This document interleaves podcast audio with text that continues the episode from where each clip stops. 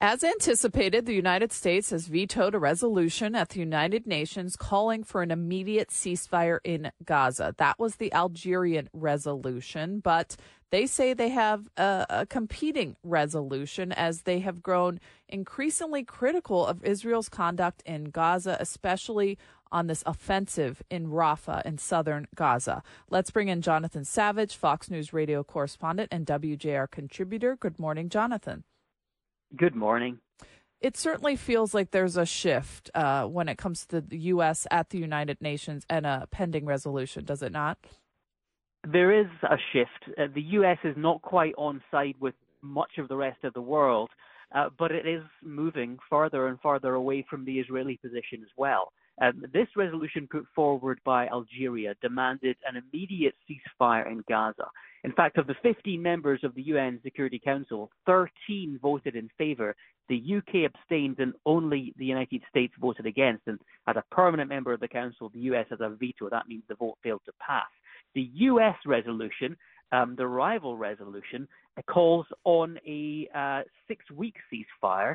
Uh, it calls on um, a ceasefire that would allow and pressure Hamas into releasing hostages as part of a, a longer term pathway towards a permanent peace and in a measure which takes the US certainly away from Israel's position, a commitment towards a two state solution. How does the, the failure to pass the Arab Act uh, resolution, how does it affect the efforts to address the humanitarian crisis in Gaza? I think it does affect efforts. Um, it is seen as being um, potentially a catastrophic situation in Gaza. It's seen as absolutely a catastrophic situation so far that could and certainly uh, may only get worse. Um, Israel currently is planning a, um, a, a, a offensive in, in, Rafah in southern Gaza, um, and with one and a half million people sheltering there, there are enormous concerns about what that would mean for the civilian population. So the hope was by um, the Algerians and those who supported their resolution would be that this would put a stop to all that, legally binding, and prevent Israel from carrying out that assault. Jonathan Savage, the uh, with the uh, Algerian resolution going down uh, with with a U.S. veto, what are the prospects for the U.S. resolution and, and the, I guess, the middle road six week partial ceasefire? Yeah, I don't think the the prospects are particularly high. Um, uh, if this is voted on at the UN Security Council, and there's no timetable even for that yet, you, you might expect other permanent members, Russia, China, to to vote against and veto. I mean, we've had very sharp criticism from those countries for the US for vetoing the Algerian resolution. Yeah. China saying it sent the wrong message and gave a green light to continued slaughter. But the fact that Biden's ambassador is even floating this six week alternative tells you something about the pressure he's under politically. It probably does, yes. Um, it, it, tells you something about, about the pressure he's under internally and externally. Um, the fact is that the U.S. didn't simply say no, no ceasefire, allow Israel to do what it wants. Tells you um, that the, the mood has certainly shifted since the start of this war, and, and uh, inside the White House, whether that's based on President Biden and his team's own assessment or affected by the pressure from the outside um, to to move away from fully supporting Israel, um, I think that that's a, a point for discussion. John Kirby was saying yesterday that they weren't able to support the resolution because it would put sensitive negotiations in peril. They're saying they're still trying to broker a deal between Israel and Hamas to get the hostages out. Do you have any updates on, on this possible deal? Yeah, this deal has been on the table for some weeks now. It was put forward to Hamas. Uh, Hamas came back with their own counter proposals. Now, um, the U.S.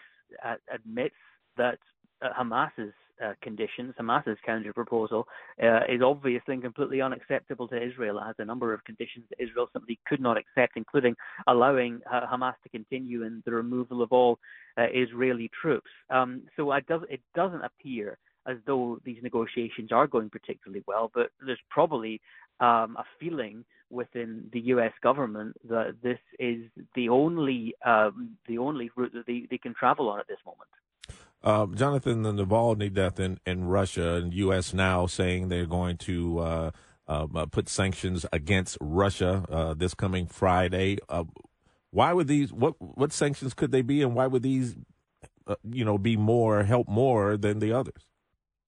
Yeah, it, was interesting. Um, the UK ambassador to the United States was uh, being interviewed by uh, Neil Cavuto uh, on Your World this week, uh, and she was saying that you know people think these sanctions don't do any good, um, but they do um, degrade Russia's ability to prosecute its war in Ukraine. They make it harder for Russia to do that, and they make it harder for Vladimir Putin to uh, spend money on what he wants to spend money on. Also, make it harder for Vladimir Putin to travel and go anywhere he wants to go, as well as senior members of his administration. Um, I think we'll have to wait and see exactly what uh, will come of these mm-hmm. of these uh, new sanctions later this week.